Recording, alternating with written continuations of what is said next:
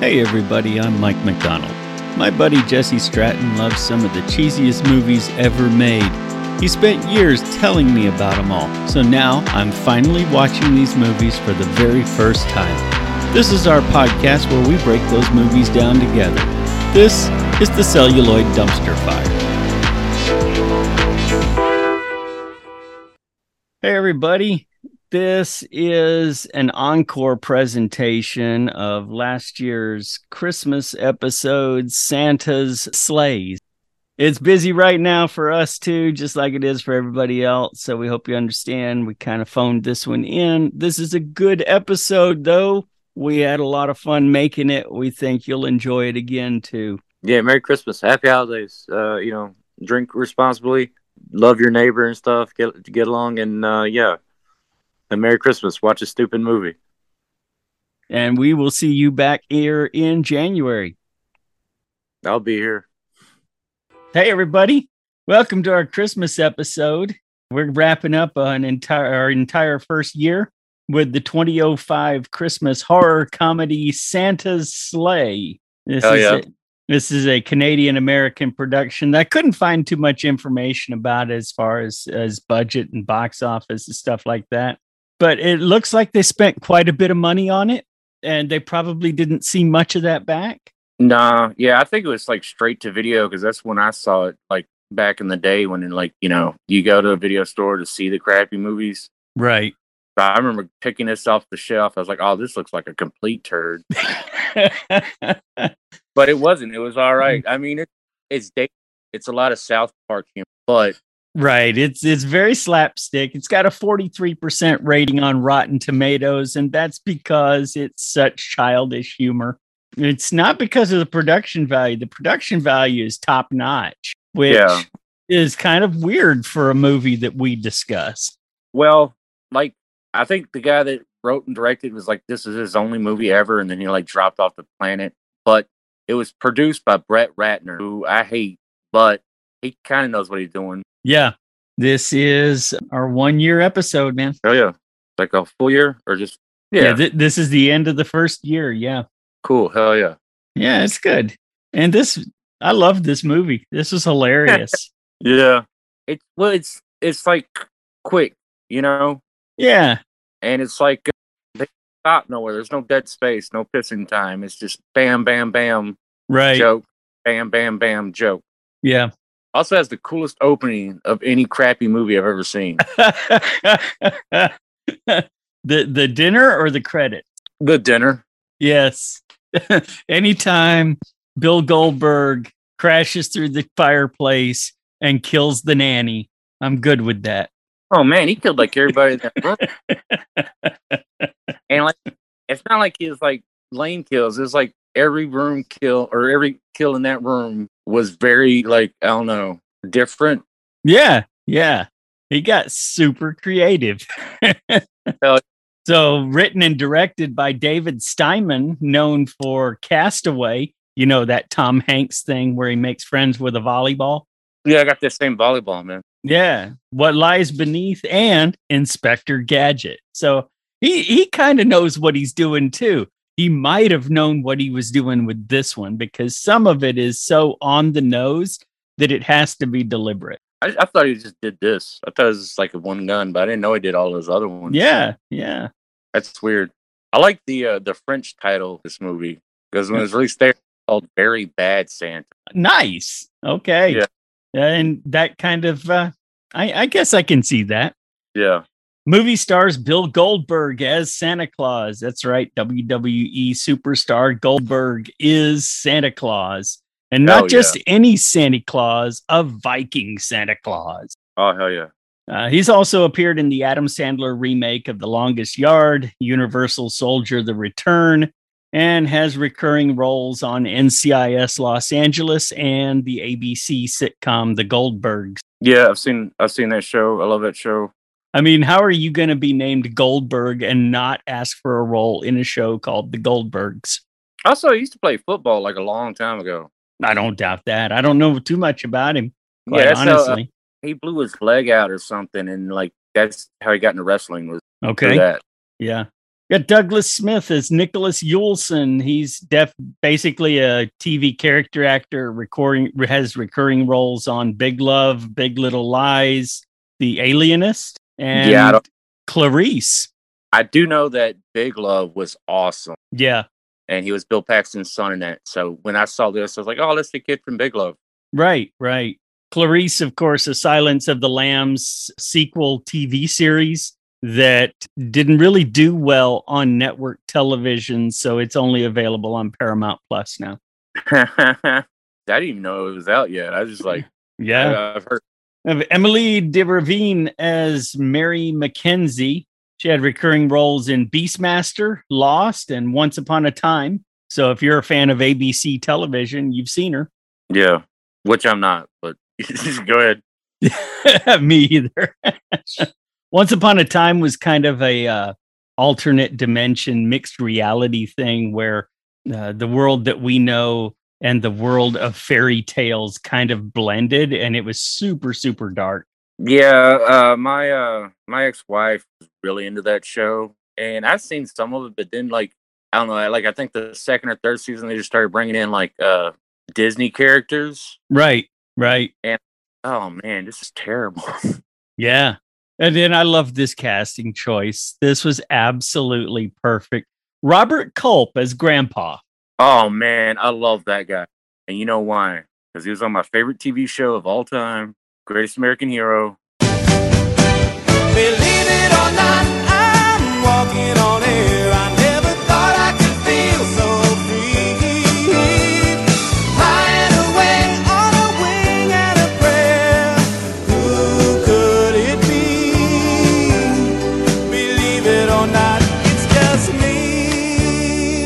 Yes, yes, he was.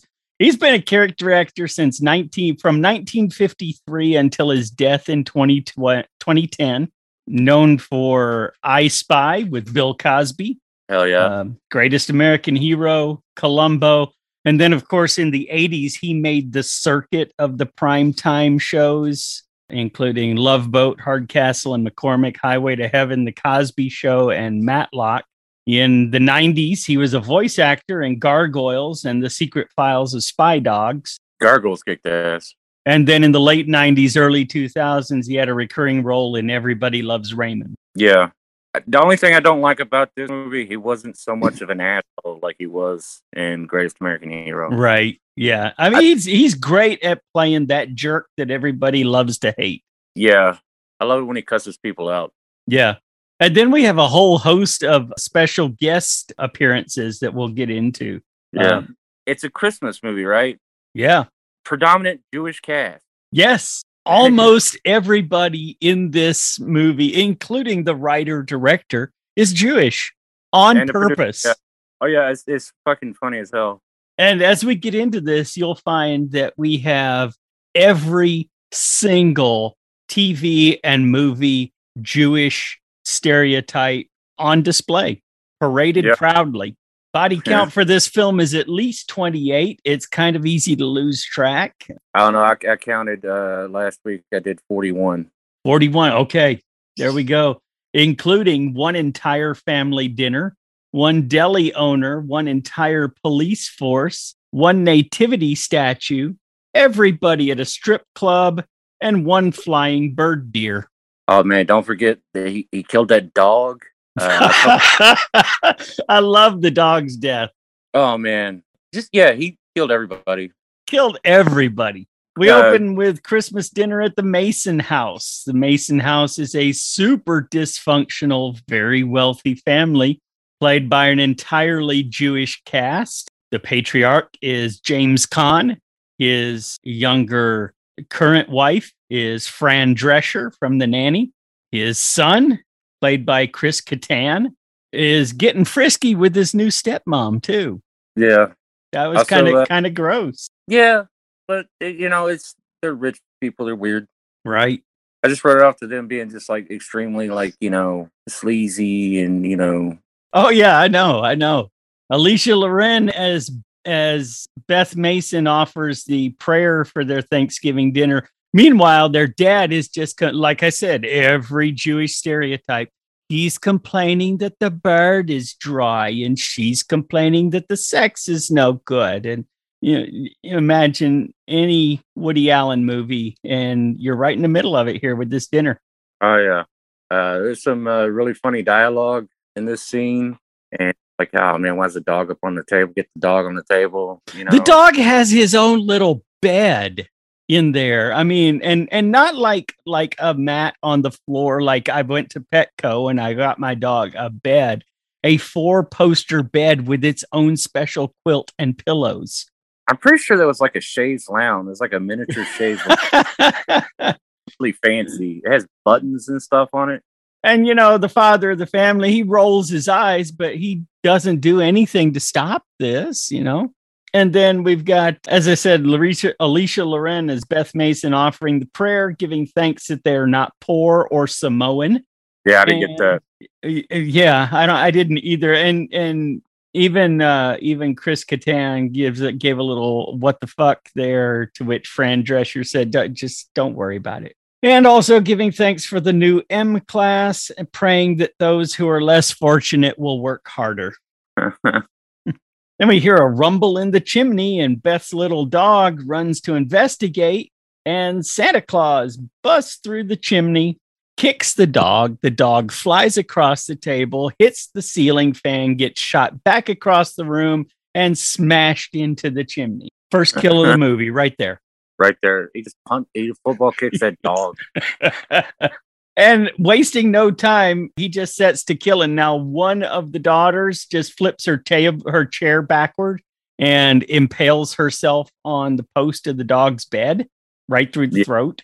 That was pretty funny. Yeah. And, you know, if I broke into somebody's house to kill everybody, I'd be disappointed with that one. Nah, because it's like I don't know. I mean, Uh, number one, no, it's less work for me, but number two, you took part of my fun. It's all right because he immediately like does a tuck and roll on the table and then stab James Caan's hands with like serving forks. Yes. Now, we just recently saw somebody get stabbed with a meat fork. So this is a good one. Yeah, it's not cranberry sauce. It's not cranberry sauce at all. No. But he just pins James Caan's James Caan's hands to the table and makes him watch whatever everything else that's about to go down in this. Then he takes a big swig of vodka and uses a lighter to make himself into a flamethrower and sets Fran Drescher's hair on fire. And then uh just totally like mule kicks Chris Kattan into like a nice like He hops up doing his kung fu, you know, he's a wah wah wah wah wah wah wah wah wah wah and, then, and and and and Santa just kicks him right in the chest. yeah, it was he flies. Hey, I mean he like boom, he got like airtime in that, you know. Yeah, yeah. I'm you know, I'm kind of surprised by that whole thing because it was a, a stunt very similar to that on Saturday Night Live where Chris Kattan actually broke his neck. Seriously, he did in, in a Golden Girls bit. And I, I I'd be real careful about it. I'm sure they were very careful about it, you know. Oh yeah, they- probably had like I mean, because this is uh one of those movies where they just get like a bunch of wrestlers and it's like one of those Right. stunt- So yeah, I mean they're pretty. Yeah. Yeah. Then he takes like Drescher was about that time. She's out of fire, right? yeah. And he grabs her by the back of the neck and then like drowns her in the eggnog. That's Yes, he he just grabs her and shoves her face first into the eggnog, which has the, one the immediate effect of putting the fire out. But he just holds her there, holds her there till she quits moving and drowns her in the eggnog. And then we get a look at James Caan, and he doesn't look real disappointed. He's just trying to escape.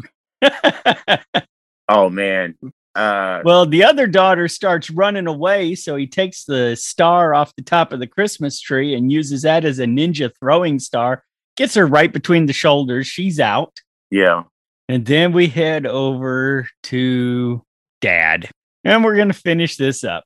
Now, he just spent all this time complaining about the turkey. So, of course, we have to kill him with the turkey. Santa Claus rips a turkey leg off as he walks past, comes up to dad, shoves the turkey leg in his mouth, and then slams him face first into the table, shoving the turkey leg up into his brain and killing him. Merry That's Christmas, weird. everybody. Yeah. That was awesome. and then we get title card. Yes, we get our opening Bam. credits, which is a book of the history of Santa Claus. And it looks like it's written in some ancient language. But if It's you even half look at it, they've got the text in the book in red script. And Yeah. then in front of that, they'll show the green credits. But if you look at that red script, you'll see the credits there also. Oh yeah, that's pretty cool. It was cool. All of the names that appear in the credits are written in the book somewhere. I really like that. But we get very it, we get a lot of images of a very angry Santa Claus, not the Santa Claus that we're used to seeing. So so something something is not right with our history of Santa Claus. And this is a lot of very angry Santa images that cover a thousand years from the year 1005 to present day in the movie 2005. Next, we see downtown Hell Township on Christmas Eve. An old lady, Mrs. Talbot, who I absolutely love, is giving Nick grief at the Heaven Sent Deli, complaining. Wants she wants to know what's on the sandwich. Now she probably comes to this same deli every day and has for the last 15 years to order the same thing, but she still wants somebody to tell her what's on it. yeah, she's like smoking a cigarette inside and just blowing in his face and just being a really crabby old lady. Yeah, yeah, she is. Well, Mr. Green, he owns the deli, and it is a Jewish deli. He's got a little flag of Israel up there on his counter and everything. Mr. Green comes out and he begins haggling over the price of a roast beef sandwich.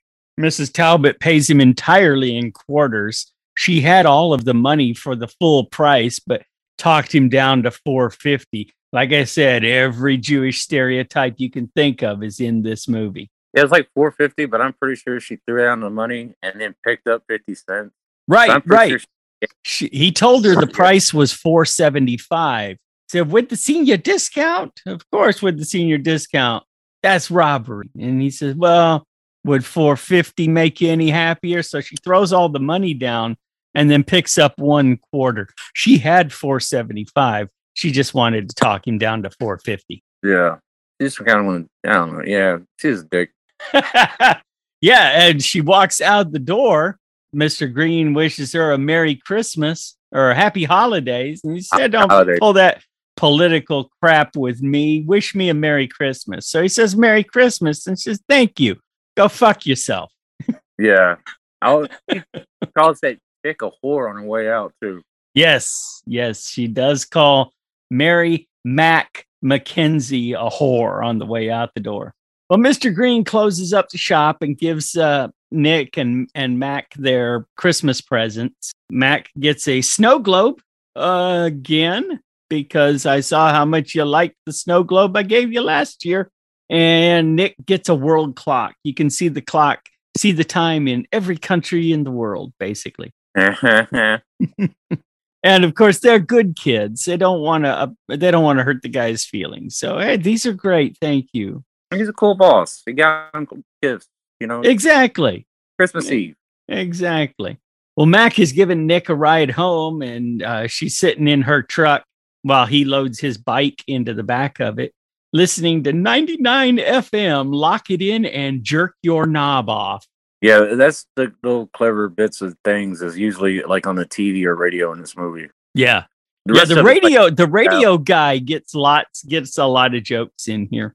And it's very very sophomoric humor just like this. You know every radio station in the world did a lock it in and rip the knob off in the 80s and 90s but this one's lock it in and jerk your knob off.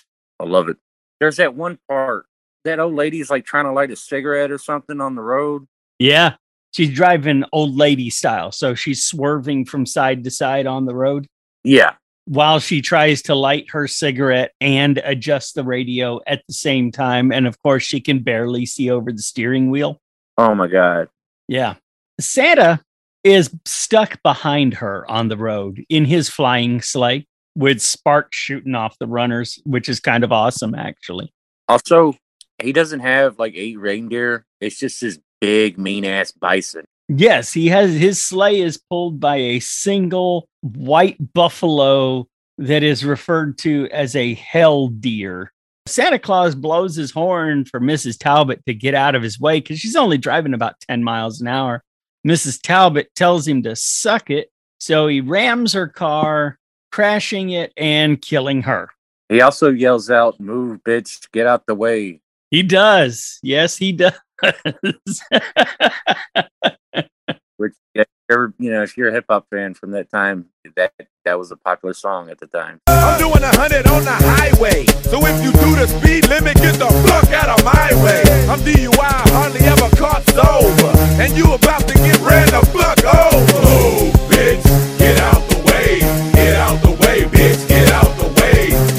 Oh, the DJ also mentions Hell's Bells, the Hell Township Christmas celebration later that night. Nick doesn't like Christmas, and he explains to, to Mac that he doesn't like Christmas because he always got lame presents. He wanted an Optimus Prime, and instead he got a mini bake oven. Well, Ma- Mac drops him off at his home. Her name's Mary, but he always calls her Mac. It makes it kind of weird, Yeah, especially if you're an Always Sunny fan. You think I'm talking about somebody else. Yeah, I love, I love that show. Oh man, can you imagine if they got Danny DeVito to play the Santa Claus in this no, they would get him to play Mr. Green. yeah, probably. Yeah, I'd, I'd vote Santa Claus, but he pretty much played that guy in, uh, you know, Taxi. right. Well, at his house, Nick's go- Nick goes through the process of unlocking all of the locks on the front door with various hidden keys right on the front porch. What's the point of having all the locks if you're going to put all the keys to them right out there in the open? Inside the house, he's getting a snack for himself when the power goes out. And this was weird. The sound effects in this movie are bizarre. So as soon as the power goes out, you hear rats squeaking in the kitchen, which I thought was kind of weird. Well, Nick gets a flashlight and heads into the basement, and it's your typical creepy basement. It's dark and there's stuff stacked everywhere. Nick is about to flip the breaker to turn the power back on when his grandpa grabs his shoulder and scares him, of course, because you got to have a jump scare when the power goes out. It's the cheapest jump scare, the better. Yep. Of course, when Nick jumped, that scared Grandpa, and he dropped the box of light bulbs that he had.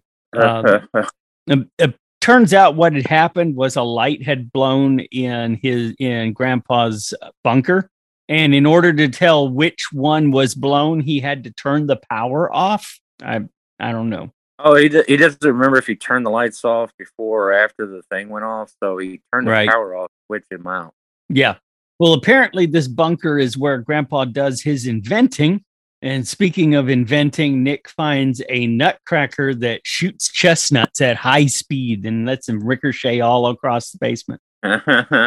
Well, Grandpa decides to show Nick the bunker, which is this big vault that he has hidden behind a massive map on the wall. The bunker includes a bank of televisions showing the outside of the house. The town is pretty convinced that Grandpa's crazy, but Grandpa seems to think that Christmas Eve this year is a matter of life and he he kind of thinks his grandpa's crazy too. It's not not like just the town. I mean, he's he's bought into it. It's like, oh man, my grandpa's crazy. Yeah.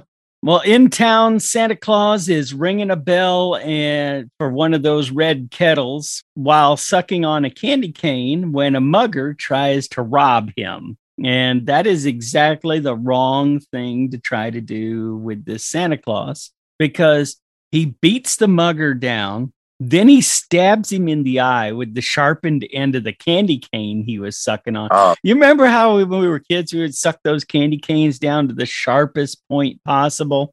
yeah, you pretty much make like a, a holiday shiv or something. Yeah, it turns out Santa Claus does the same thing. And this is why it says, in case somebody tries to rob him, he can just shove it through their eye. Then he throws him over the top rope style into a dumpster. Hell yeah, and it closes and shit. Yes. Back home, Nick is trying to find out why Grandpa hates Christmas. They're heading upstairs out of the basement. This movie was released in 2004, one year after Shaun of the Dead. And I mentioned that because as they're walking up the stairs out of the basement, you hear they stop and Grandpa says, Oh, I'm sorry. And Nick says, "What?" And then he smells the fart. Oh, just just rip that joke straight out of Shaun of the Dead. yeah, I think they even put like a cheap fart sound in there. They did put a cheap fart sound in there. Well, I said I'm sorry. Yeah. well, Grandpa agrees to tell Nick the real story of Christmas. So he's got this giant safe that just cranks up out of the floor, which is kind of awesome. And he pulls this huge book out of the safe. Nick finds Grandpa's aviator wings in the safe, but Grandpa says he wasn't in the military. So I don't know what that's about. But this book is something else. This is the Book of Claws. And Grandpa starts reading in a language that he says is Norse, but Nick asks him to start over in English. The book explains that there have been two virgin births. God and Mary produced Jesus, while Satan and Erica produced a child named Santa. And his day, his birthday, was a day of mysterious deaths and murders that came to be known as the Day of Slaying. Not the same kind of slave we're used to hearing about. No. Well, suddenly there's a knock at the door. It's Mac. She has returned to give Nick his Christmas present. She also brought a plate of fresh Wolverine, which doesn't look very fresh, honestly. Yeah, man, it looks gross. It, I was just like flesh and hair. It was gross. Yeah. And when he lifts the foil up to take a look at it, you, they put in a, a, a sound effect of flies buzzing, which was pretty appropriate. It looked nasty. She's like, I hope it doesn't get cold. Like, man, you didn't even cook it. like, just deboned it, put it on a plate. yeah. Gross. Well, Nick opens up his present. It's a gun. Remember when he confessed that he always wanted Optimus Prime, but instead got an easy make, uh, easy bake oven? Well, Mac got him a gun, and he's a real jerk about it for some reason. Until she points out that look, this gun is a transformer. See, it's a toy. Yeah, when, when she folds it out, like, it looks like, I don't know, like a cheap knockoff transformer. Right. Yeah, When it's together, it looks like a straight up Glock. I mean, it's, it looks real. yeah, exactly. Yeah, it looks like somebody hand painted a transformer. Yeah. It looks like I hand painted a transformer. but you know apparently mac's family are a bunch of of hunting enthusiasts and gun nuts and and nick doesn't exactly approve of that she puts up with his crap anyway yeah, she's got the hot him, but he's like too thick, just stupid.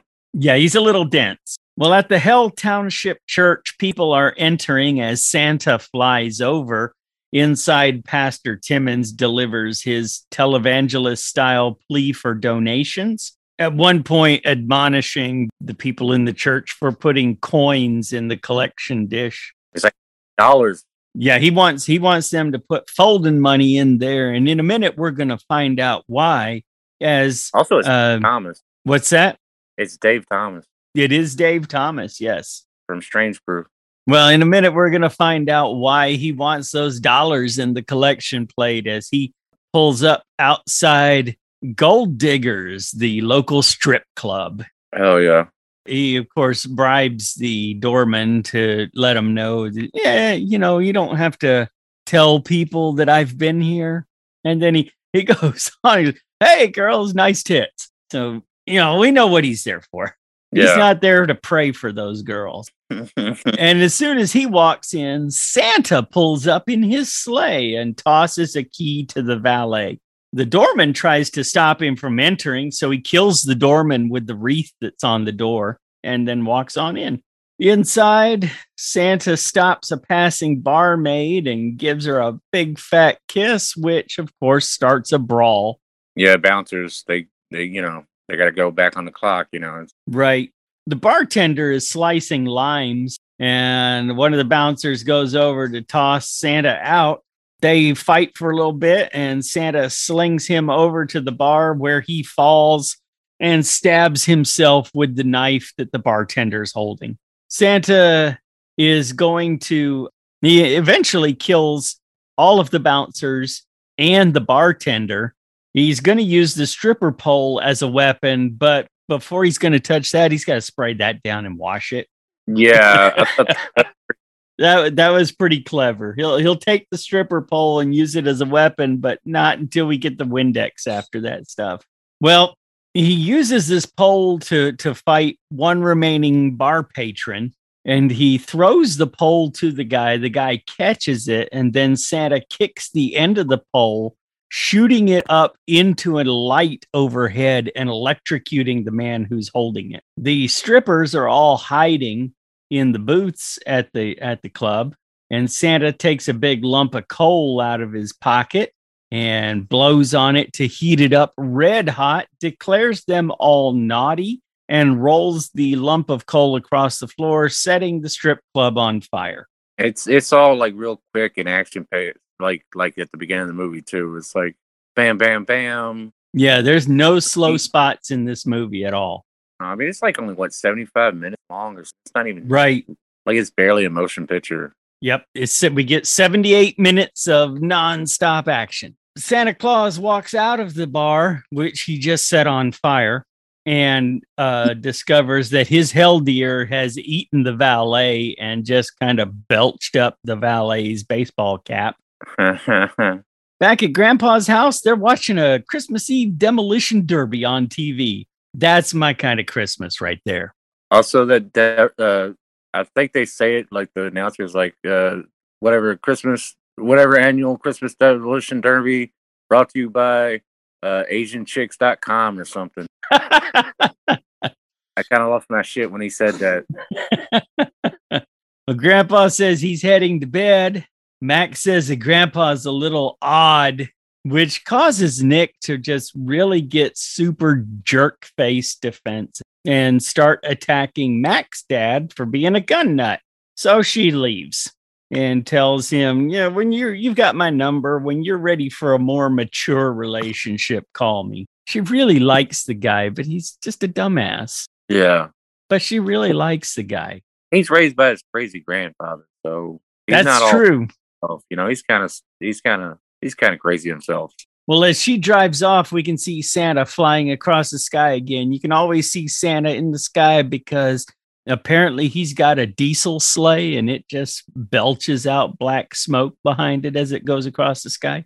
Yeah, some it seems like they try to like hide that in some of the shots, like it's a little Easter egg because Yeah. it's to see him like just out of the corner, like a frame. It's like, oh, there's there goes Santa. You know, he's about to kill somebody.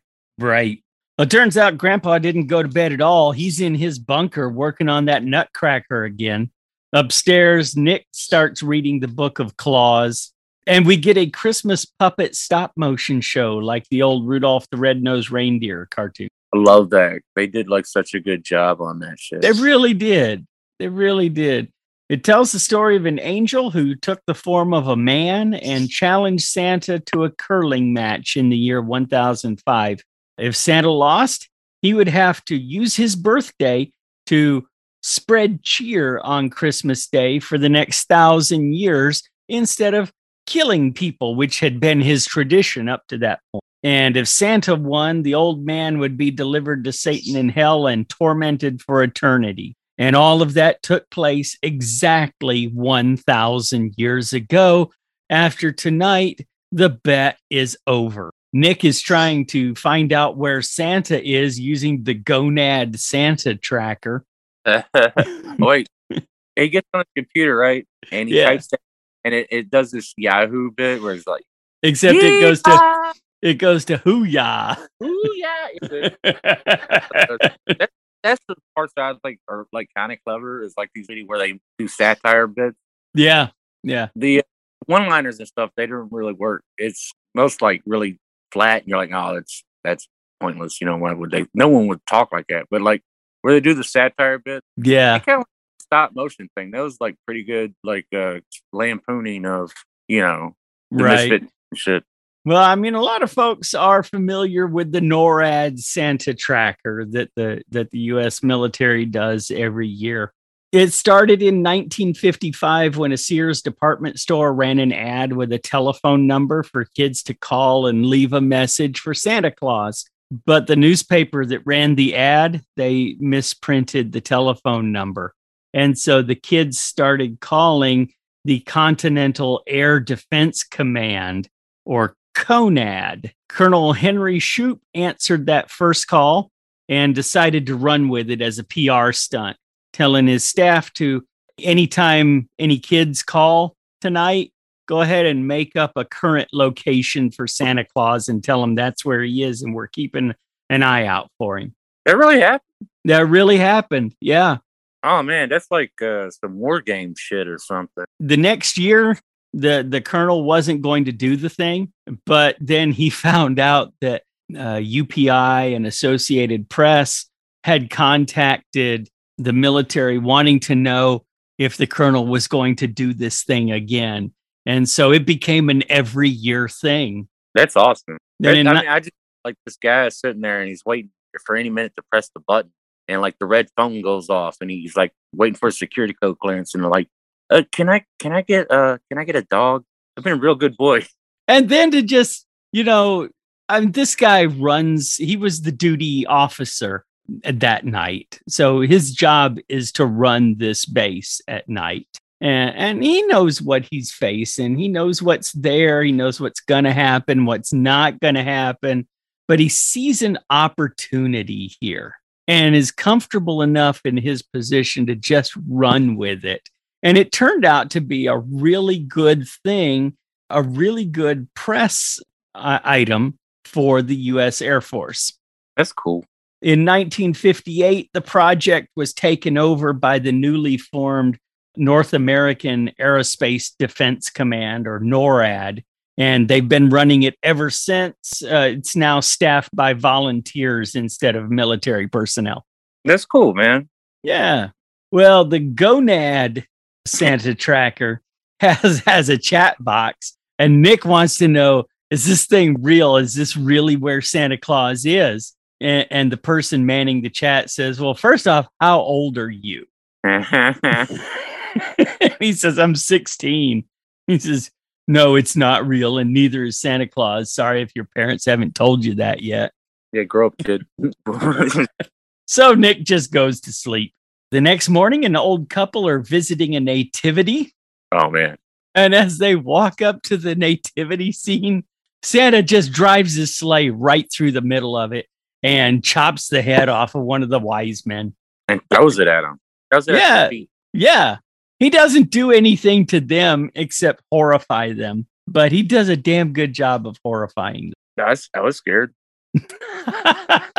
This Wait. next bit's probably my favorite bit in the whole movie. yeah, we get to see a potty mouth Christmas morning as a family wakes up. The boys want to open their motherfucking presents so they can see what kind of shit they got.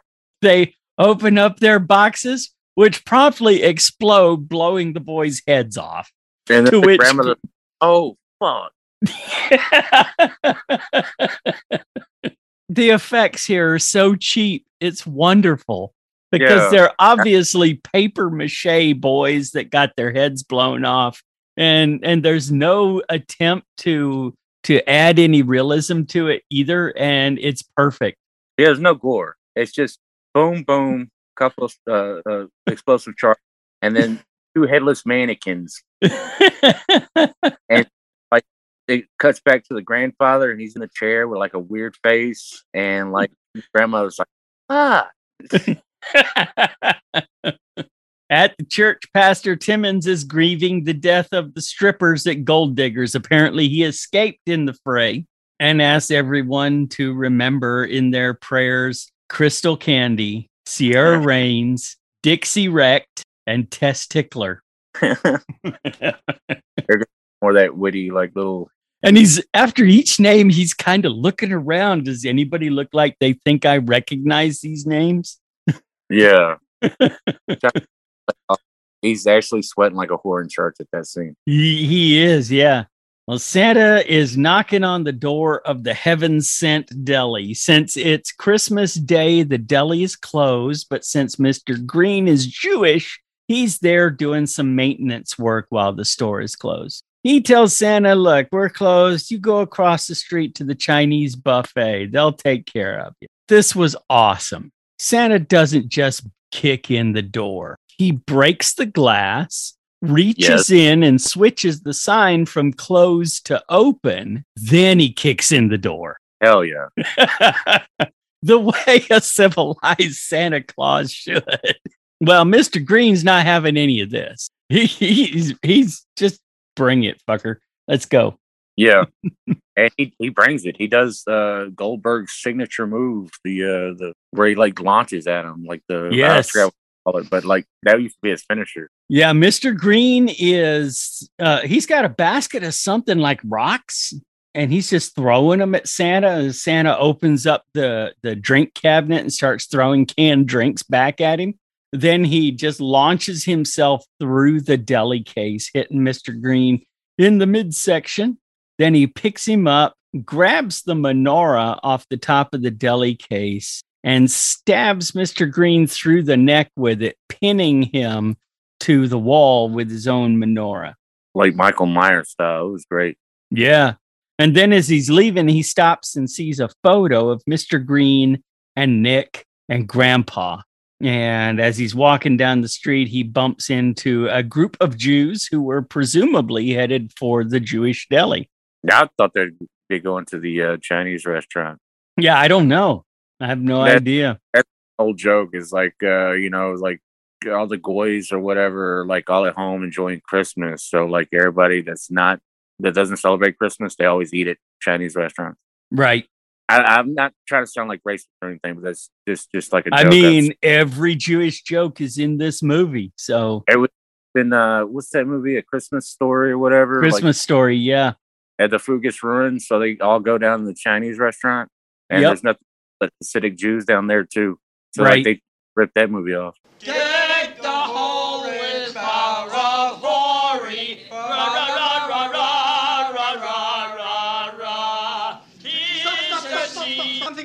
Well, Nick arrives at the gas station to buy some chewing gum. The gas station attendant turns out to be Tommy Lister Jr. I love that guy. No, that's where man was Zeus back in the day. yes. They're all out of gum because the delivery driver was killed at the strip club when somebody electrocuted him. I wonder how that happened. Uh, I don't know. Nick ends up buying nicotine gum, and before he can get his change on the police scanner, he hears a report of vandalism at the Heaven Sent Deli. Nick arrives at the deli and discovers not only is Mr. Green pinned to the wall with his menorah, he's still alive. And he says there really is a Santa Claus, and then he dies. About that time, the police arrive to investigate, full of bad puns and cultural insensitivity. It seems something is not kosher at the Jewish deli. yeah, like yeah, this is totally like that whole South Park era. So it's like you push the envelope as much as you can. Right. Uh, yeah, it's probably wouldn't fly now, but it's a crappy movie that you watch on TV. So who cares? His partner is out on the sidewalk questioning the Jewish folks out there. The, the cop who's inside tells him, go ahead and round up those Amish people, referring to the Jewish men out front, out on the sidewalk. Round up those Amish people for questioning too. It- it's just terrible. At the police station, Nick calls Mac to come and get him. The captain at the police station, Captain Cock, Oh man, Captain Cock questions Nick while dressed as Santa and carrying a nightstick. It's like he's trying to be intimidating while dressed as Santa Claus. yeah, and it it does it doesn't even really look like Santa Claus because he's like a tall, skinny guy. So the thing Yeah. hangs on. him. It looks more like Mrs. Claus. He looks like Billy Bob Thornton in Bad Santa. Yeah, but like I don't know, the beard and the wig aren't set right on his head, so it kind of looks like I don't know, like like a British judge Yeah, or something. Also, like yeah, there's like just five or six minutes of like dick jokes. Right. Including Don We Now Are Gay apparel. Yeah, what was it? you work for Cock, you don't work for Bush. It's like no. well, Nick tries to explain that Santa Claus is real and bad. He also tries to explain time zones and that Christmas at the North Pole should end around 7 p.m. local time. Captain Cock thinks that Nick is crazy and throws him out. As he walks out, the cops that came to investigate the, the murder at the deli are looking at a, a map of Hell Township and they're plotting out all of the crimes that have taken place. And it turns out that they make a shape kind of like a Christmas tree. and and the cops are sitting there just eating donuts. And you remember that that Cheech and Chong movie where they were doing a, a mountain of cocaine with Pee Wee Herman? Yeah, that was uh, well, what was that? It's still smoking. Yeah, and You're the, the, guy the cop- Train, right? the guy eating a powdered donut looks like he just walked out of that scene. He's got pow- powdered sugar all over his face. Bruce And- and- Springsteen's fucked it all up. and, and just as serious as can be, discussing whether or not the map of these crimes looks like a Christmas tree or an irregular polygon. It's totally a regular polygon. I don't know. I saw. I I think I saw a Christmas tree there, Jesse. Yeah, but that wasn't until the other lanky cop puts that gold star. Or it's- okay, it's like a bunch of little flags. and Yeah. it's all. And he takes a yellow flag and he puts it at the top. Right. But before that, it's it's just yeah. Okay. All right. I I see what you're saying. They were trying to guess where the next kill was. I don't know, they're they're both stupid cops. Uh, you cannot have a movie on our podcast without a pair of stupid cops. yeah, You can, but it's better with a pair of stupid cops. they haven't. They have. I haven't seen that weren't stupid on here before. You know, remember Laser Blast? I do remember Laser Blast. Yeah. Those were our original stupid cops. Yeah, Well, Nick tells Mac they've got to get to Grandpa. Meanwhile, Santa has just arrived at the police station where he tases Captain Cox, little captain.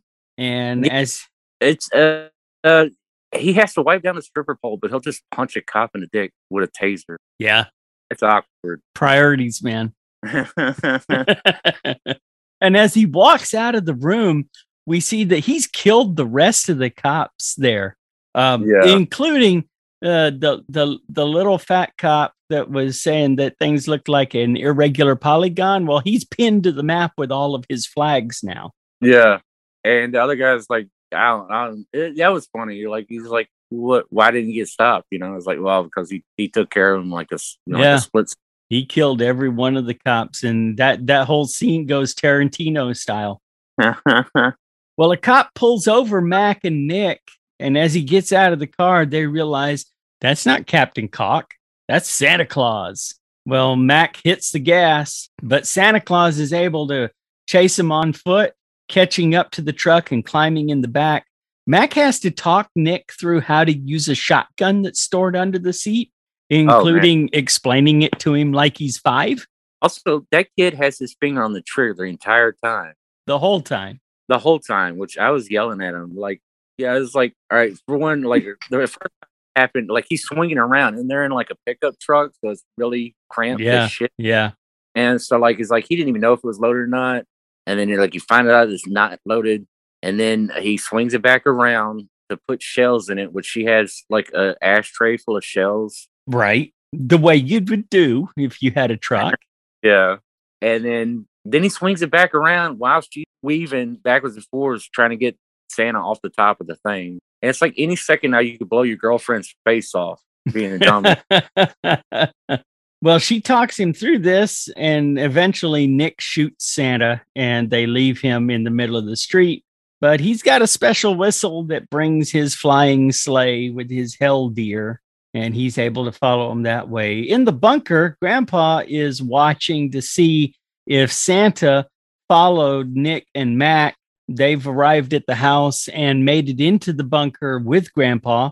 As they're looking at the at the video monitors, they see some carolers show up to the door, and Mac has to run out and chase them off. She couldn't just let them stay there and not come to the door. She had to go to the door and open it and tell them to go away. And of course, as soon as she opens the door, Santa sl- shows up and starts killing the caroler. I I want to stop. Yep. That that part where he shoots him out of the back of the truck was so awesome because that like Bill Goldberg really like jumped off the back of that truck and like yes, he did. Yeah. And also, it seems like that's just like maybe like a couple feet down the street from where Grandpa lives. Oh yeah. Yeah. This they're they like did this whole thing in three square blocks. Yeah, I mean it's a small town, Right. and uh but yeah, it's like you know I don't blame that chick because I hate carolers too, man. So like, I, he's kind of fighting, going out there and yelling at them. Yeah, I mean that that's like a Christmas tradition. You got to throw cold water on the carolers or something. It's But not he- complete until you've yelled at some carolers. As soon as she yells at him, it's like he's gonna kill you. He just grabs somebody's shoulder and just starts killing Ca- Carol. Carol. Yeah, she told him. She told him. At least he waited for her to tell him. Yeah, like a split second. well, they make it back into the bunker as Santa enters the house, and one of these carolers dies again in typical Goldberg fashion as he lifts her up over his head and drops her throat across the porch railing because there wasn't a top rope there for him to drop her across. Nick and Mac make it back into the bunker, and Grandpa's got a plan. All he needs is that can of Tinactin because he's gonna kill. He's gonna fight Grant, uh, fight uh, Santa Claus with some tough acting Tinactin. Hey, you get a tough case athlete. The itching, the cracking, the burning. You want a medicine that acts tough. Boom, tough actin, Tinactin. Works every time. Well, the can of Tinactin is actually a secret safe, and inside it are some keys. Santa's trying to break into the bunker as the gang all escape through a secret water heater that is a secret passageway into the garage. And the keys were actually keys to Grandpa's snowmobiles. Why they've got keys, I don't know. They've got pull cord starts. Which we'll find out here in a minute. Yeah. Grandpa says they need to use these snowmobiles to get to Hell's Bells to warn the rest of the town that Santa Claus is coming to kill them. Well, Santa Claus is in the bunker and he's looking through the Book of Claus, kind of reminiscing, like looking at his pictures when he was a baby. But then he sees Grandpa on one of the monitors. So he heads outside and Santa Claus and Grandpa face off in the alley as Mac tries futilely to get her snowmobile to start, and it just will not start. With a pull cord. With a pull cord, yeah. Santa explains that he's done making children happy. He hates children. And now that the term of his bet has expired, he's going to use all the letters they wrote to him to track them all down and kill them. Not exactly what I would have expected from Santa Claus, but it's an interesting take. Nick watches as Santa's hell deer runs Grandpa down from behind. And there's, of course, the Grandpa got run over by a reindeer reference. yeah. I could have done without that. Yeah, like I said, like some of these one liners and shit. Like, yeah, I don't know. Bruce Willis knows how to do a one liner. Arnold Schwarzenegger is the king of one liners. Yeah. Yeah. Bill Yeah. Goldberg, wrestler, all right? but to be honest, if they hadn't included the grandpa got run over by a reindeer reference in there, I probably would have just said it myself out loud. Probably, yeah, they beat you to the punch on that one, huh? Yeah. Uh, I'm I'm I'm just not the that only one that's that kind of jerk, I guess. Yeah. Well, a car chase ensues, but instead of cars, we have a a, a snowmobile and a sleigh pulled by hell deer. In the Yeah. air. In the air, yes. Nick and Mac are trying to escape through the woods on the snowmobile as Santa flies behind them, throwing Christmas present grenades at them. Oh, yeah. It's kind of like in Spider Man, Green Goblin is throwing pumpkin bombs. He's, like, Yeah. pumpkin out of everything. It's like that with, but with Christmas presents. Exactly. Yeah. It looks like Santa Claus might have hit him with a grenade, but Nick gets that snowmobile up on one runner and they manage to escape. Yeah. For like a cheap movie, they did like a nice little kind of like James Bondish like Right. scene. Yeah. So Santa decides he's going to ram him with his sleigh, but as they get close, Mac just turns around and and punches the hell deer, which is enough to send him off course. Because I mean, this thing is big enough to ram a car, but not big enough to take a punch from a girl. I guess it's like a shark. Like uh, if you punch him in the nose, like um, you know, yeah. just long enough where you can like throw it off course. Well, next they run through a firing range. We know they're headed to a firing range because the clay targets start bouncing off the windshield of the snowmobile. This is where Mac's family hangs out. Next, we see the bell choir preparing in the middle of the street for Hell's Bells as Nick and Mac ride through shouting warnings that Santa is coming and he's going to kill them all. You need to run. They don't listen to him because that just sounds crazy. So Santa rides his sleigh right through the middle of the street, setting the Christmas tree on fire and running down the pastor. yeah. The pastor lands in the shotgun seat of Santa's sleigh, and Santa punches him and knocks him out. Next, Nick and Mac arrive at the school. They try to break in through the window, but Nick is a little girly boy, so he can't break the window. Mac can break it, no problem. Now, the window won't open up far enough to let Mac through unless Nick grabs her boobs, and he doesn't want to do that, so she kind of forces him to do it. They get inside. She makes some comment about am i going to have to make every first move in this relationship? Which again pursuing the the stereotypical jewish joke.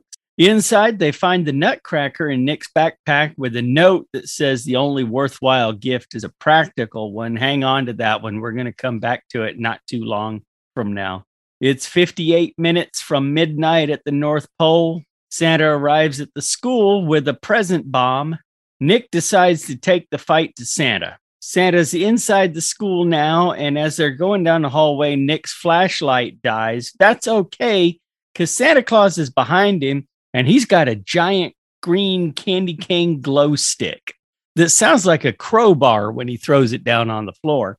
Yeah. I was going to say, like, yeah, the sound design is totally off movie, but for a cheap movie, it works. I think it's deliberately off because it it does. It's such a ridiculous thing that it, it's a joke all by itself. Well, as Santa chases him through the school, he reveals that he can shoot fireballs from his mouth, even if he can't hit anything when he does it. Still pretty cool, though. It's very cool. Nick and Mac decide to hide out in the library, but not hiding very well because Santa can see them in a mirror when he walks in. So he uses a smoke grenade Christmas ornament to flush them out as they run away. They're trying to get the door open for the library, and Santa is reading a Christmas carol. As they're running for the door, Santa turns and just flings this book at Nick's head, beating him right between the eyes. He literally throws the book at him. He did. it was very effective, too. Yeah. Nick and Mac run through a door that ends up dumping them in the middle of a hockey rink. Nick takes a minute to mourn the death of his grandfather, but he's uninterrupted by possibly the best part of the movie for me Santa Claus on a Zamboni. I you it is not Christmas until you've got a psychopathic Santa Claus on a Zamboni. yeah. About to run you down, too. Yeah. Well, Nick's flashlight, dead flashlight, works now, and he shines it in Santa's eyes, causing Santa Claus to exclaim, I'm Santa Claus, not fucking Dracula. Santa attempts to run him down with the Zamboni, but he gets stopped short when a glowing curling stone gets wedged under the Zamboni. It's Grandpa, and he's glowing too. Turns out he's actually an angel again. He was an angel. He made a deal to give up his angel powers because he loved Nick's grandma very much. And he made that bet with Santa Claus and, and beat him at the curling contest. This is a Canadian movie, so we're going to have another curling contest. Hell yeah. I love curling. It's the only reason why I watch the Olympics. Right. Those wings that Nick found before, they're not military flight wings. They're Santa's angel wings. Santa explains that he moved to hell because when they he lost their bet a thousand years before, Santa said he would go to hell and back to find him, which caused Mac to ask Nick, Is your grandpa always so literal? Well, Santa reveals that he found him using a letter that he got, a letter that happened to be sent by Nick, who asked Santa Claus not for a transformer, didn't ask for Castle Grayskull. No, he wanted Santa Claus to bring him a mini bake oven. I knew it. I, knew it. I don't know. Those brownies are pretty cool. I ain't gonna lie. That's true. Yeah. Yeah.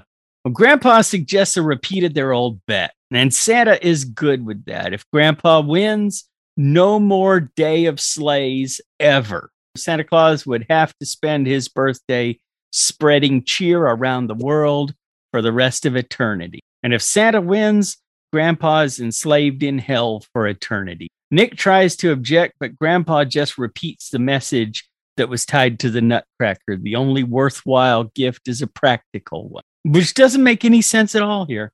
I don't know. Gifts, correct? I don't know, like the Swiss Army knife or you know, new underwear, something. Yeah, Those are pretty practical. That's true. That's true. I like that uh, that line in uh, an episode of Married with Children where Peggy says that she got Al a four pack of underwear for Christmas, and there's still three of them that haven't been taken out of the pack. Remember that one episode of Married with Children where uh, like the aliens come and they just want Al's socks so they can power their UFO? yeah, That's Yeah. my favorite episode.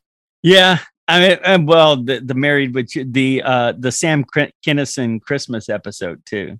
Oh yeah, I forgot about that one. That one was awesome. Well, Grandpa goes first, and his stone stops right at the edge of the hell hole that Santa opened in the middle of the hockey rink.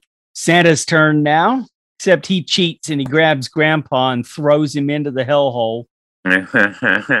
That's when the clock strikes midnight at the North Pole, and Nick says, Look, it's over. It's done.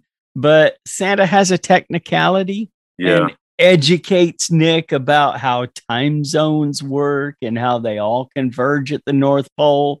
And so Christmas is over when I say it's over. And he breathes fire at Nick, but Nick shoots him with the nutcracker. And Santa is down with a glowing red hot chestnut in his chest. oh yeah, that thing Chestnut.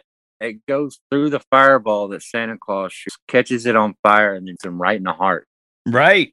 Earlier, when Nick first found the nutcracker in the basement, Grandpa explained to him, uh, asked him, and says, Did you know that if you don't pierce the shell of a chestnut before roasting it, that it'll explode? And well, here, here we see it finally pay off. Yeah, foreshadowing. Well, Nick and Mac run to the hellhole. Grandpa didn't fall all the way down. He kind of he took his angel wings and stabbed him into the ice, and so he's hanging just inside the lip of the hellhole. And they managed to pull him out. Meanwhile, Santa has recovered and he's back on the Zamboni, but he's not driving towards Nick and Mac and Grandpa at all. No, he's just driving through the wall. I, I got to get out of here. Santa's on the run. Nick and Mac pull Grandpa up, and Grandpa tosses one of the curling stones through the hellhole, causing it to freeze over and close up. Outside, the pastor wakes up in Santa's sleigh, so Santa hits him over the head with a hammer, Three Stooges style, and knocks him back out. Inside, Nick wants an explanation. He doesn't get much of one. Instead, uh, Grandpa rallies them to help him go after Santa. But we find out that Grandpa can't leave the ice rink. That's okay. He'll just go back to heaven and watch over him from there. At the firing range, Nick and Mac get uh, Mac's brother and his friends to help them out, including a chain smoking Native American with one of those voice box things. They totally stole that bit from South Park.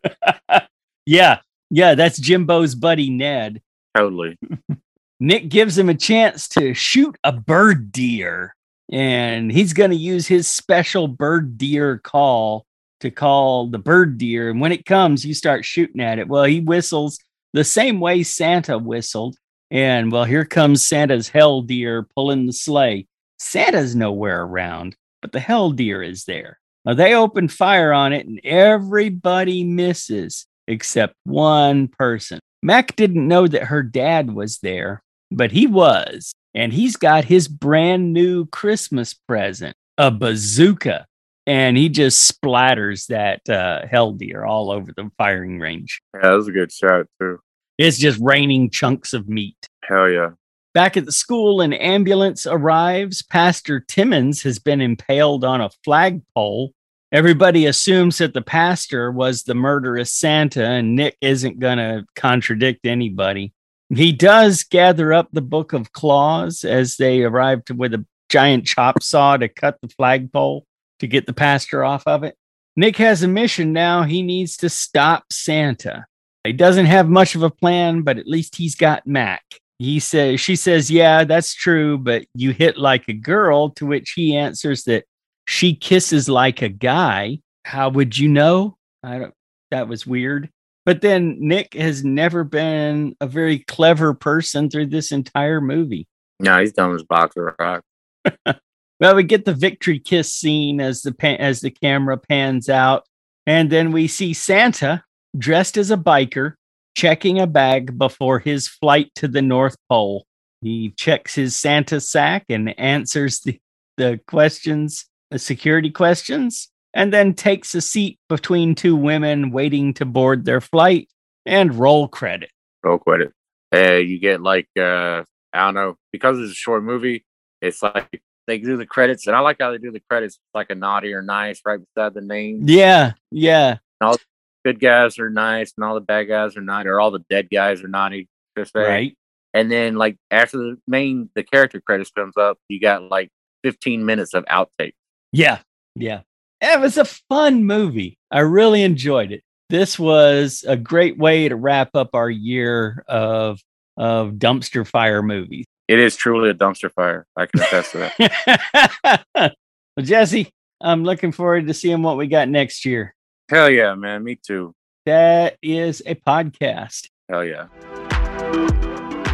We hope you enjoyed this podcast. We had a lot of fun making it. Be sure to subscribe and leave a rating wherever you hear us. You can follow CDF Pod on Facebook and Instagram or at CDF underscore pod on Twitter. You can also visit our website at cdfpod.com. And don't forget you can help us make donations to film schools all across the country by going to patreon.com slash cdfpod. Join us next time as we explore another movie so awesome it probably shouldn't have been made.